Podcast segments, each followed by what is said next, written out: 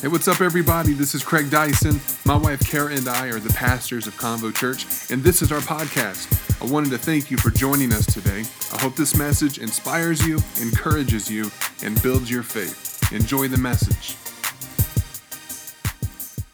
Uh, let's open up to the book of Acts, um, Acts chapter 12, and we're in this uh, beautiful series called Summer Soul, and the whole heart behind it is uh, for us to be preparing our, our soul for what God's going to do in the fall. The fall, even though it's even though the fall is actually kind of the, the entrance into the end of a calendar year, uh, typically in a city uh, and even in the church world, it's actually the beginning of a year.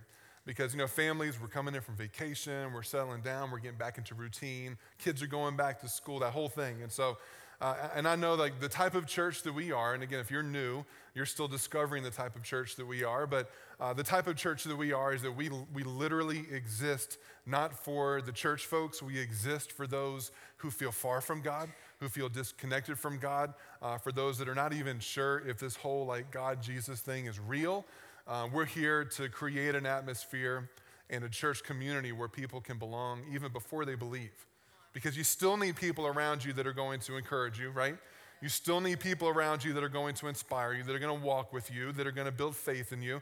And, uh, and that's what we, we try to do at Convo Church. And so um, your soul is your, your mind, your soul is your, your will, uh, your soul is your emotions. Those are kind of the three faculties of your soul, and everybody has them. And so for us to be strong in our life, we need a strong soul. And, uh, and, and Jesus is so awesome that he makes it so uh, evidently clear in his word how we, can, how we can be strong as individuals. And so I'm going to read from Acts chapter 12. And uh, you can turn there in your Bible. You can, you can go there on the YouVersion Bible app, the free Bible app. I'm always telling people to download. And, and I know it happens every week because usually once a week I'll get, a, will uh, get like a, friend request from somebody who just downloaded it and they found me. And I'm like, oh, got one more, got one more. Anyway, um, let me pray for you. Father, we just ask today, Lord, that in the, in the brief moments that we have when we come together, Father, in the grand scope of a month or in a, the scope of a, a, a season, God, just these brief moments that we have when we come together, God, I ask today, Lord, uh, that you would uh, continue to be here so, so strongly and so evident in this room. Father, we ask that you would help our, our hearts to be receptive, uh, regardless of where we find ourselves in our faith journey. I pray that you would help our ears to be open to hear what you're trying to say. And uh, God, we just thank you for your grace and your love being so strong, so evident, and so, so free, God. We don't deserve it, yet you continually come after us with that loving grace. And so we just thank you for what you're going to do today in the mighty name of Jesus. And somebody say, Amen. Amen. Amen. Amen. Amen is, if you ever wonder, like, we say amen all the time. What the heck does that mean? Like, amen basically is a word that means let it be so. And so it's, it's you saying, hey, I'm in agreement with what we just said. Amen. Come on, let it be so in my life. All right, so uh, let me read this to you. We're going to go Acts chapter 12. I'm reading from the New Living Translation. Uh, that's the NLT, if you're like, what does NLT mean? And starting in verse 1, we're going to read the first six verses for today. It says, About that time, which kind of paints a picture, something was happening right before, but about that time, it says that King Herod Agrippa, who was the, the Jewish ruler of the area, who had actually been appointed by Rome to represent them in this Roman Empire. This is, these are actual times in history. These aren't fictional stories. This was an actual leader. And you got to remember when you're reading Scripture to learn the context of what's happening in Scripture during that time because it helps paint a picture of what God is trying to do then and even now what he's trying to say. But it says, about that time, King Herod Agrippa began to persecute some believers in the church. Uh, other translations say he intended to persecute the church. He intended to. You got to know that just because the enemy intends to do something and has a goal to do something in your life does not mean that the enemy will actually get to accomplish what the enemy intends to accomplish in your life. Come on, that God is working a greater, bigger purpose Come on, that your life is engaged in the greater purpose of God that's actually bigger than your life. The enemy can intend to stop what God's doing, but you got to know that the enemy can never stop what God is doing. Amen. That's one verse. Okay. Verse 2. It says that, again, of he, uh, King Herod Agrippa, says that he had the Apostle James, which was John's brother. He was one of the original 12 disciples, one of the original 12 apostles. He was actually one of the big three. Jesus had 12, but then he would also get away with James and John and Peter. And it says that at this time he had James uh, killed by the sword. This is not, this is a difficult time for the early church. And when Herod saw how much this pleased the Jewish people in that area, we're probably about a year, maybe two years removed from Jesus going to the cross and the resurrection. And, and, even that was something that, that those who were in power were using for their own political purposes. And, and, and so it, it says that um, when, when Herod saw how much it pleased everybody and how much his popularity ratings in the polls went up, it says he also arrested Peter. And this took place during the Passover celebration. And, and when he imprisoned him, placing, or then he imprisoned him, placing him under the guard of four squads of four soldiers each. If you do the math, that's 16 soldiers guarding one person. He intended, there's that word again, to bring Peter out for public trial after the Passover. But, everybody say, but. Yeah, when that word shows up, in Scripture, you need to pay attention to what's about to happen next. It says, But while Peter was in prison, the church prayed very earnestly for him. And the night before Peter was to be placed on trial, he was asleep. He was asleep. How did he do that? If you knew your life was about to end the next day, it says he was about to be placed on trial, but make no mistake about it, it was going to be a staged trial to get more attention, to execute Peter. How, do you, how did he find a moment to be like, well, I'm going to take a nap? I'm going to rest. How do you do that? As a matter of fact, that's going to be the title of the message today. If you're taking notes, and we encourage you, take notes. The reason why we want you to take notes is not because of my eloquent speaking, it's because we're speaking to your Monday through Saturday. And so, as we talk today, this isn't a religious function. Uh, this is God speaking through His Word to every single one of us. And God's going to show you things as I talk in His Word that are going to speak out to you and stand out to you. So we encourage you, write those things down. But help me out. Always like a little bit of help, and a lot helps to get some of the interaction going because I can't stand it when y'all are quiet. I like it when you start talking to me. But, but look at somebody next to you, make awkward eye contact, and just look at them and say, How'd he do that? How'd he do that? Where I came from, there's no D. We just say, How do you do that? That's where I came from. Anyway, sleep is a tricky thing. Everyone sleeps in some capacity, some are better than others. Um, everyone got that friend that can just sleep through a dump truck going through a nitroglycerin plant? They just give them like a good 60 seconds and boom, they're out. And um, I, feel like, I feel like my kids are like that, but not on the going to sleep, on the waking up portion of things. My oldest one just shake him, shake him, wake up, wake up. A couple minutes later, one eye opens. I'm like, how? How in the world? Because I, I am personally a very light sleeper.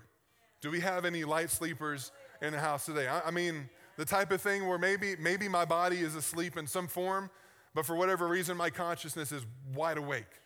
And the littlest, you know, littlest little noise, the littlest thing, it just like jolts me awake. And I'm, and I don't know if I'm just, you know, I don't know, like man of the house on guard or if it's just something that God's trying to work on.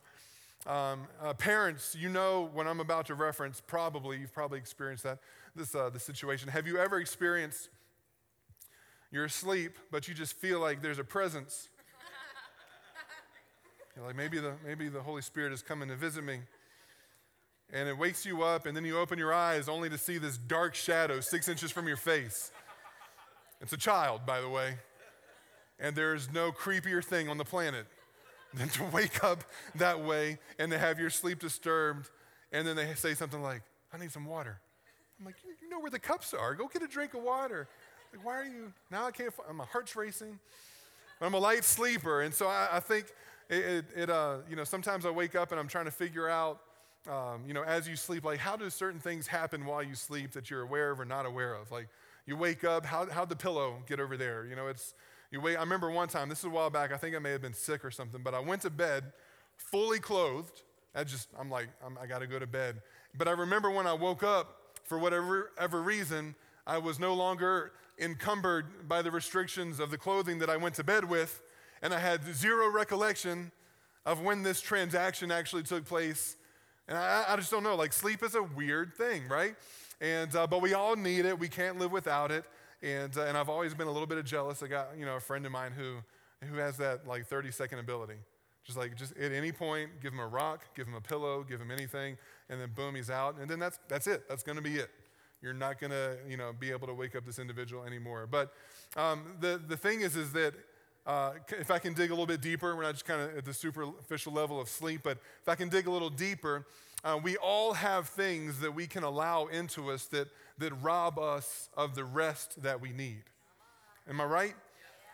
There, there's, there, everyone has something or some things that we allow into our soul, that we allow into who we are, that are, are, are taking attention and are taking power and are taking things that, that God intends for us to have. God actually wants you to rest. But we allow these things in that rob us of our rest. And honestly, I think the, the biggest one, if I could kind of be as bold as to kind of lay this one out, the biggest one that I feel like most people uh, have that, that robs them of the rest that their soul needs is fear. That needs like way more than one amen. I'm just saying because y'all are, I ain't afraid. That's not me. Apparently, Kimberly's afraid because she's excited about this. No. Come on, let's, let's, let's, allow ourselves to be open to this this morning. We're to we're gonna go there. We're going to touch on this. And I believe what, what we're seeing in this passage in Acts chapter 12, I feel like Peter knew something that, that we need to know and if you knew it, maybe you need to remind yourself. And if you've never understood, I hope it gets illuminated to you this morning is that fear does not, you, you don't have to let fear control your rest. You actually, you actually get to choose. And, and I get it. I get it. It's not just like, well, fine, then I'm, from now on, I choose to not be afraid. I get it that it's not a light switch, right?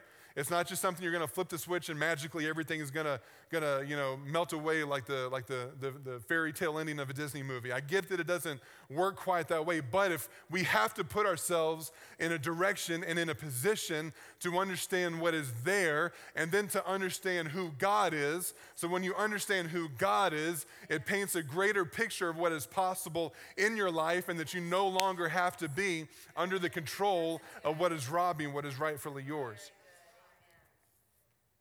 But, but fear is crippling.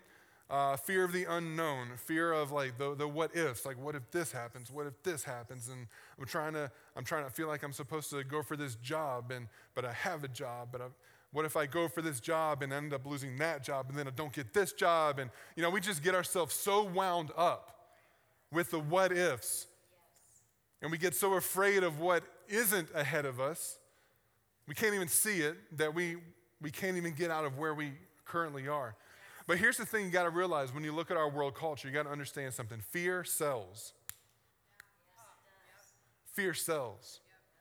And there's always, like in, in our modern, like cinematic, you know, history of our country and the world, like there's always been the horror movies, right? There's just, there's always been. And if you like them, fantastic, whatever. I'm not trying to make a statement there, but here's the deal. This is what I've noticed. I've noticed probably in the last like 10 years or so, the, the amount of films that come out that are fear based films, it is just blowing my mind. And that we're already being robbed of things that God wants to do in us in the natural realm because we're afraid, but then we'll pay 1450 to go get afraid of more stuff that we didn't even know existed. And now we're wondering if Chucky's going to come out of the closet with a knife again. I thought he was dead, but now the Chucky doll's back. And, and I'm wondering if I, if I look under my covers, if some little girl is going to come out of my face. You know, we're, not, we're afraid to look in wells because we don't know what's going to happen if I look inside that well. I'm going to see my reflection and then something's going to happen. You know, so now we have this almost addiction based society to fear. To where it's almost like if it's not enough fear, I feel like because of the adrenaline rush that it gives me, it, so it becomes fear is the new addiction. Fear is actually the new drug. And so, I, and I, I just think it's, it's, it's, a, it's, a, it's a plot of the enemy. I don't think the devil, he's one, he's one person. He's not omnipresent. You need to know that. He's not omniscient. The devil is not all knowing. He's not God. He, he's, not, he's, not, uh, he's not omnipresent. He's not at all places at all times. The devil is, is one entity, one being And so it's funny if he, well, people come in, well, the devil was messing with me today. I was like, well, he was messing with them too. Where, which one was it? Who was it? But the devil, the, the, the enemy has a scheme.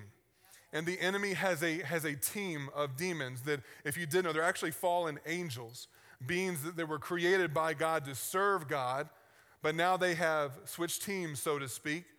And they are working and scheming because they hate God and let me tell you, they hate everything that God loves. Let me be more specific. They hate everyone that God loves. And so they're putting these schemes together that will rob and steal and kill and destroy um, your, your purpose, uh, your faith, your, the things that God desires to do inside of you. The devil knows that he can't make everybody go to hell. He knows that. And I don't even know if, I don't even think that's his intention. I think he wants to just trip up humanity so that we miss out on who God is and so that we miss out on who God says you are. And I think one of the biggest ways to do that is to keep fear in front of us because nothing will hold you back like fear. I remember when I was a teenager, we, we, me and a couple of buddies went to this, it was a rock quarry, and, and uh, you know, we just go, we're just going to jump off this cliff and jump into the water. And, and I'm, I've never been a huge risk taker per se. that's where my daughter gets it from. She's like, you know, she jumps off the pool and it's like, it's a shallow and she's like, eh. and she's like, hey. I'm like, hey, good job. Good job, you did it. Like when they were kids going to the playground at McDonald's, she was always jumping off of that one foam hamburger that was like six inches off the ground. And she like, it took five minutes. Like, and she's like, and she's like, I did it. I'm like, good job. I think that was me because my other two friends are like, I'm like, aren't you guys even going to look over the edge first to kind of see if you're jumping onto another ledge that you can't see, and they're like, I don't know what you're saying. And they're like, oh, it's your turn. They're like, just make sure you have to jump out far enough to clear that tree. That's when I was like, check, please. I'm good. I'm good. I, you know, there's, there, there might be animals up here. You got your stuff up here. I'm just going to make sure no one steals your stuff. You guys go ahead. Is there, are there steps? Can I climb down to get into the water? You know, so fear holds us back from different things, but fear sells. Fear is a moneymaker. Uh, we know all you have to do is watch the news. Uh, because I, I, know, I know we all think that you, you, have your favorite news channel and they're the ones that are right, right?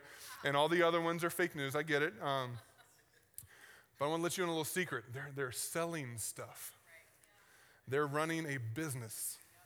They're not running a nonprofit organization that just ambiguously communicates the generic, uh, non biased partisan facts to you. They're selling something that they want you to buy. And, uh, and so, we, so we do that. We're feeding ourselves, whether it's news, whether it's media, whether it's social media, whether it's religion, whether it's other people's fears now becoming our own. Listen to this. We, what we listen to will determine what we believe. What we believe will determine what we trust. What we trust will determine our rest. What we trust will determine our rest. And if you've been coming for a couple of weeks, I've kind of been stuck on this whole rest thing. And because I believe that that in your soul, we tend to, like human nature, is we tend to like overdrive. And even when we try to rest, like last week I told you, you go on vacation, and you, it's like vacation, we got to do everything. Because we got, for 51 weeks, I'm not going to be able to do anything. So for this one week, we got to do everything. And then you get home from your vacation, and what do you need? You need a vacation. you need a vacation from the vacation you just took. You know, so we're, we stink at resting as a society, as a, as a group of people, and, uh, and it's something that we need to do. So here's the deal there, fear, there, there is good fear and there's bad fear. Good fear is a healthy respect for something or someone. Good fear doesn't limit you or hold you back, it actually puts you in a place of more freedom. Good fear comes from a place of respect that is rooted in trust that's based on relationship. And this, it's important. You can't just take fear and our, our one little English word for fear and say, well, fear, all, all fear is bad. Um, kids, here, listen, kids should fear their parents because they're going to get in trouble if they disobey. There's a flip side to that coin. We'll get to that in a second. It's good, listen, parents, I want to I wanna encourage you this morning. Your job as a parent is not to become your kid's best friend. No, there will be a season. That was good. That was probably on the amen meter. That was one of our biggest ones so far. That was good. Now, there will be, I get it, there's a season where that transitions. But right now, as a parent, you have a responsibility to, to train up a child in the way that they should go. Not in the way that's easiest to go, not in the way that you went, but in the way that they should go. And the Bible says that when they are older, the values that you have instilled in them, uh, they won't depart from those. And if they do, they'll come back. they'll come back to it. So, um, you know, the Bible teaches us to fear God. So that doesn't mean we walk around like, oh, I said a bad word. Oh, here it comes. You know, it's, you know, they, but some people look at it that way. Fearing God is, is good fear because it's us in awe and respect of who God is. Um, there's nothing wrong with wearing a t shirt that says, Jesus is my homeboy. But you know what? He's more than that. You got there needs to be some awe and respect and good fear of who, of who God is. It's, it's a fear that we can trust because God is a good God and is, He is love and He operates through grace and kindness and mercy. Uh, but it's a fear that demands respect because here's a couple of things. He, because we recognize that He created everything with, with word, with His words. He spoke everything into existence. And when it's all said and done, you know, everyone's got the great t shirt, only God can judge me. And that's true as far as like a final judgment, I wouldn't recommend only waiting on that. Because I always want to tell people that wear that t shirt, be like, I just want to encourage you. I highly suggest not waiting until that time to look at your relationship with God and adjustments that may need to be made in the process, you know. Um, but the reality is, is that He is going to be the final judge.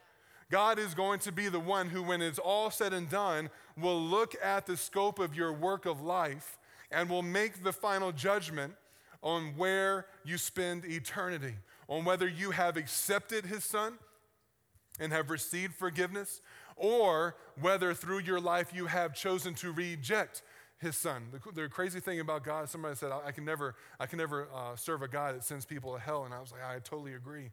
Uh, because it, here's the thing God's not waiting to send, God's just placing the verdict on what we've already decided. That's a huge difference in how you see heaven and hell and eternity.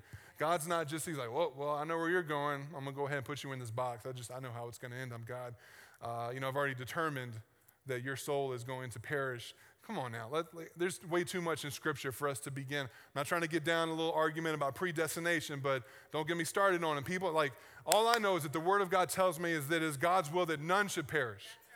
So, if that is his will and he's God, why would he create a system that would not even allow his will to come true?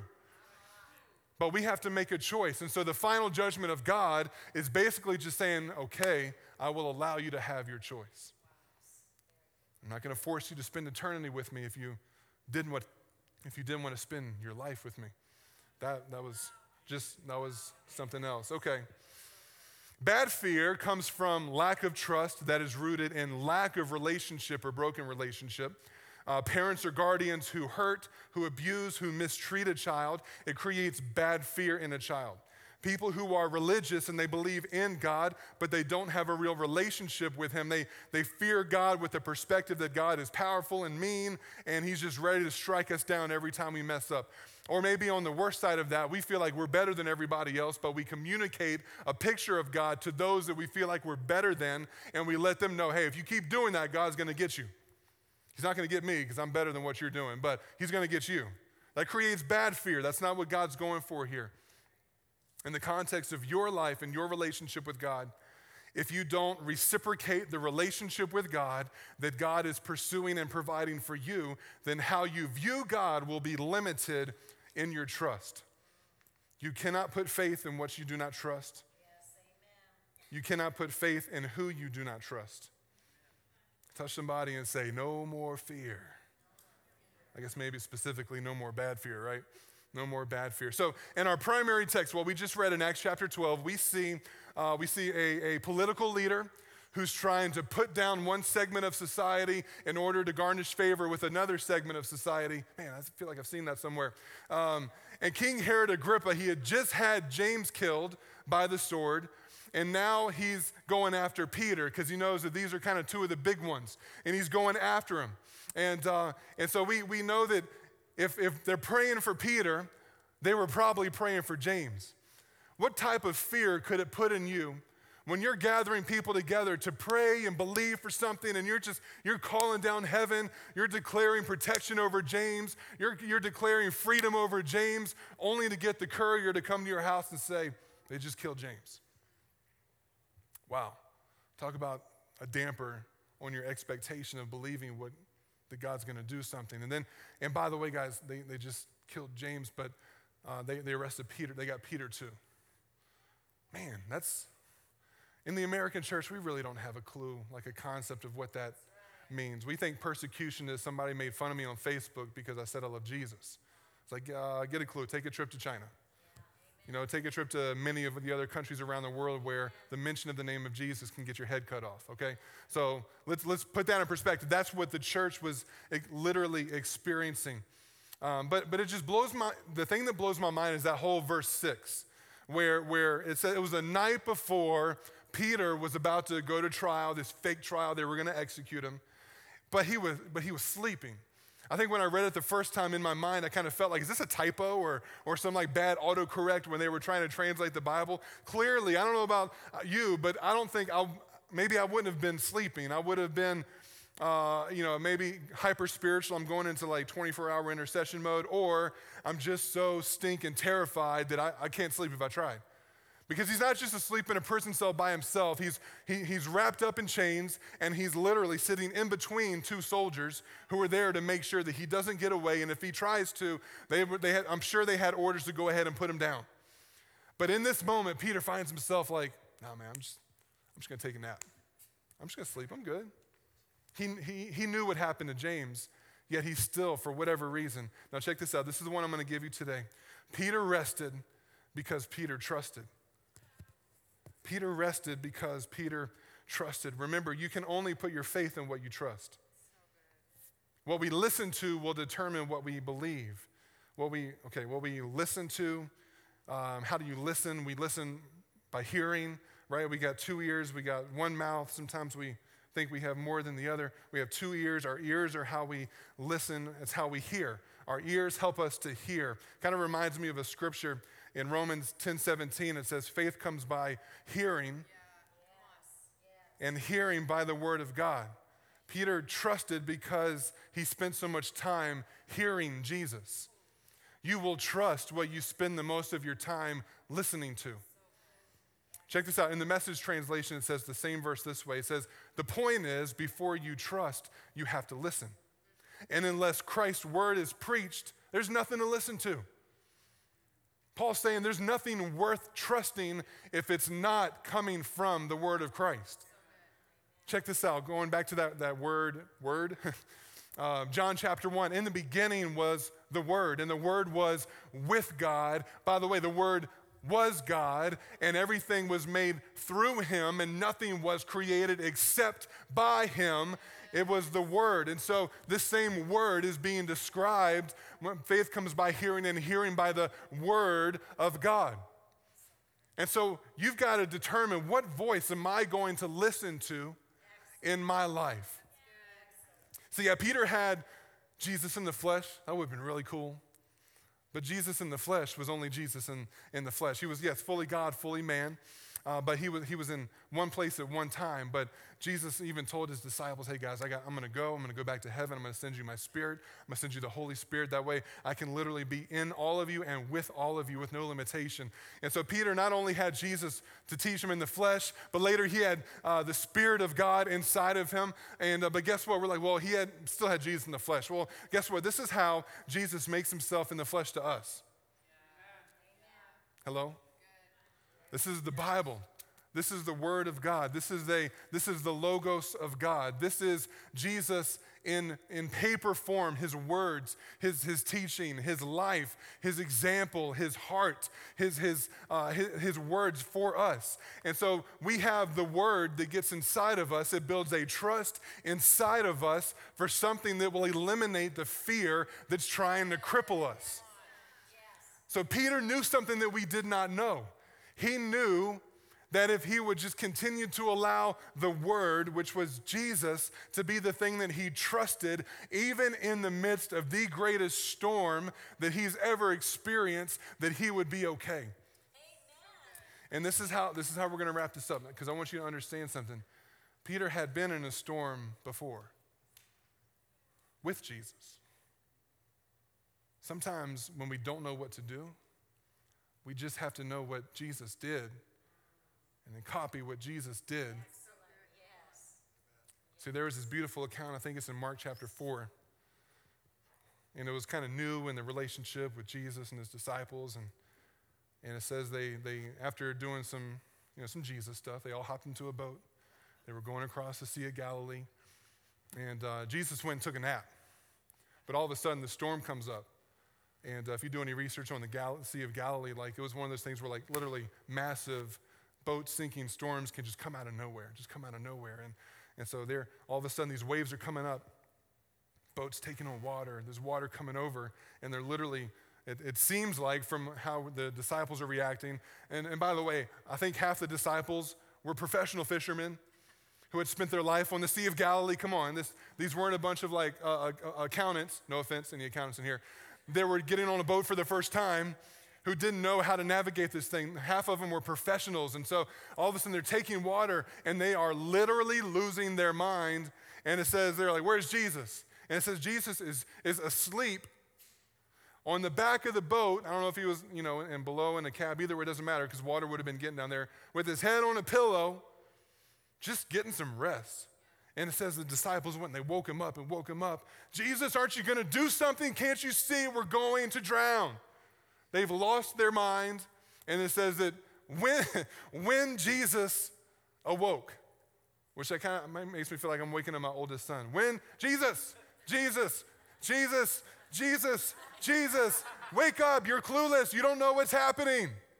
When Jesus woke up, it's, it kind of paints a picture. He's a little grumpy. That's how I get. If I take a nap, I don't have nap skills. Some of y'all have nap skills. If I, t- I need to either sleep or be awake. If I take a nap, I wake up and I'm grumpy. Anyway, I think maybe Jesus had that too because it says he woke up and it says that he shouted at the wind and the waves. And literally, he says, like, you know, silence, be still, which sounds very proper, right? The translation is more along the lines of, shut up. Now, we don't know if he was speaking to the disciples or if he was speaking to the storm, but both of them listened. And it says that in that moment, that's really one of the moments that the disciples had that first revelation of this is not just some religious teacher. It says, even the winds and the waves obey him. And it says that they began to worship him in that moment. Peter's in this jail cell, and it's all about to go down. Yeah, I'm sure they're praying for me. They were praying for James. How to work out for James. Like just a couple of years ago, he's talking to himself. We're walking with Jesus. Jesus telling us about the kingdom of God. He's, and, and, then, and then Jesus just told us, like, okay, I want you to go to the whole world. We're going to change the whole world. And here we are, like a year, two years into this thing, and it's about to be over. Like, you know, how many of you find yourself in a moment like that in your life? And maybe you're not in a prison about to be executed, but maybe you find yourself in a situation where you're like, I, I don't know how we're gonna, I don't know how we're gonna get through this. I don't, I, I don't think I've, I've seen other people go through what I'm going through and it didn't work out well for them. How is it going to work out for me?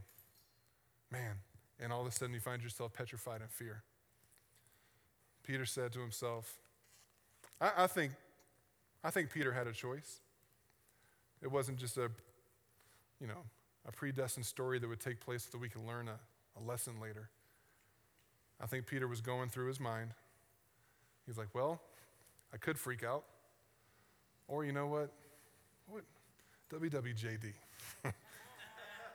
he looked at his bracelet, saw the WWJD. What would Jesus do? And he's like, That's right. He's like, Well, if this goes wrong, I still win. Might as well t- get some rest. So here's the cool thing. This is how we'll wrap this up. Check this out. He says that while he was asleep, and while the church was praying earnestly, even though they lost, they felt like they lost the battle with James, they're like, it's not about, we're not, our prayer isn't going to be dependent on the results that we get. Our prayer is going to be dependent on who we're giving it to.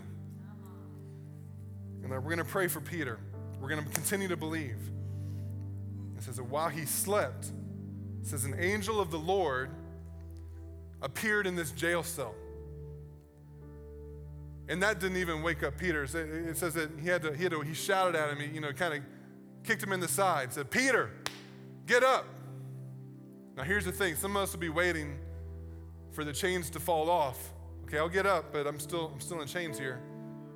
It says that when Peter got up, the chains fell off. I think that's important. I think the sequence there, when Peter took a step of faith, and he took that step of faith because he trusted Jesus. And so when Jesus sent something and someone to deliver him in that moment, he didn't wait for everything to happen. He got up. And as he got up, what bound him in prison fell off of him. And it says, and all of a sudden, the, the doors flew open and he's following this angel out. And it even says he, he, he actually thought he was still asleep. He thought he was having a dream. He thought he was having a vision. And eventually the door, you know, the, the, another prison door open, another prison. And, and then he finds himself like in the middle of the street. And the angel leaves him. And then he kind of gets that moment. Okay. He's like, pinch himself. Okay, nope, that, that just happened. That was real. And it says he goes back, knocks on the door where they're having the prayer meeting. And somebody goes and kind of opens up. I always kind of imagine they had like the little window, like the little peep window. I don't know if they did. And they're like, oh my gosh, it's Peter. They close it and it goes back, leaving Peter outside. Hey, Peter's at the door. They couldn't even believe that the answer to what they were praying for was actually there. They actually rejected, they're like, well, maybe it's his ghost. I'm like, well, that would be weird. Why is that a logical response to what's happening in this moment? And so she's like, no, no, no, and it's, it's actually Peter. And they're like, maybe we should let him in. And so they do. They finally let Peter in, and Peter comes in. And now check this out. Here's the final thing. Oh, this is so cool. So here's the thing. There were 16 guards. There were 16 um, accomplices of the enemy for Peter. Now, the Roman law would say that if you were guarding somebody and they got away, then you received the punishment that who you were guarding was going to receive. 16 soldiers ended up receiving what was intended for Peter, and Peter went free. There are things that are guarding your life to keep you in fear, and I'm telling you that God is greater than those things. Now, here's the deal what the enemy intended for you is going to go back on the enemy. What the devil was trying to do to make you afraid, to try to hold you back, to scare you into not being the daughter of God, the son of God that he created you to be. If you will continue to hear Jesus and do what you've seen Jesus do, and you will continue to trust that regardless of how much of an 11th hour situation you find yourself in, God will set you free. Do not give up. Do not give up. Thanks again for listening to the Convo Church podcast. If you enjoyed this message, do us a favor subscribe to this podcast, rate and review us on iTunes, and share our podcast with your family, friends, and team members. If you live in the Reno area, come and be a part of Convo Church. Check us out on convochurch.com and follow us on social media at Convo Church. We'll see you next time here on the Convo Church podcast.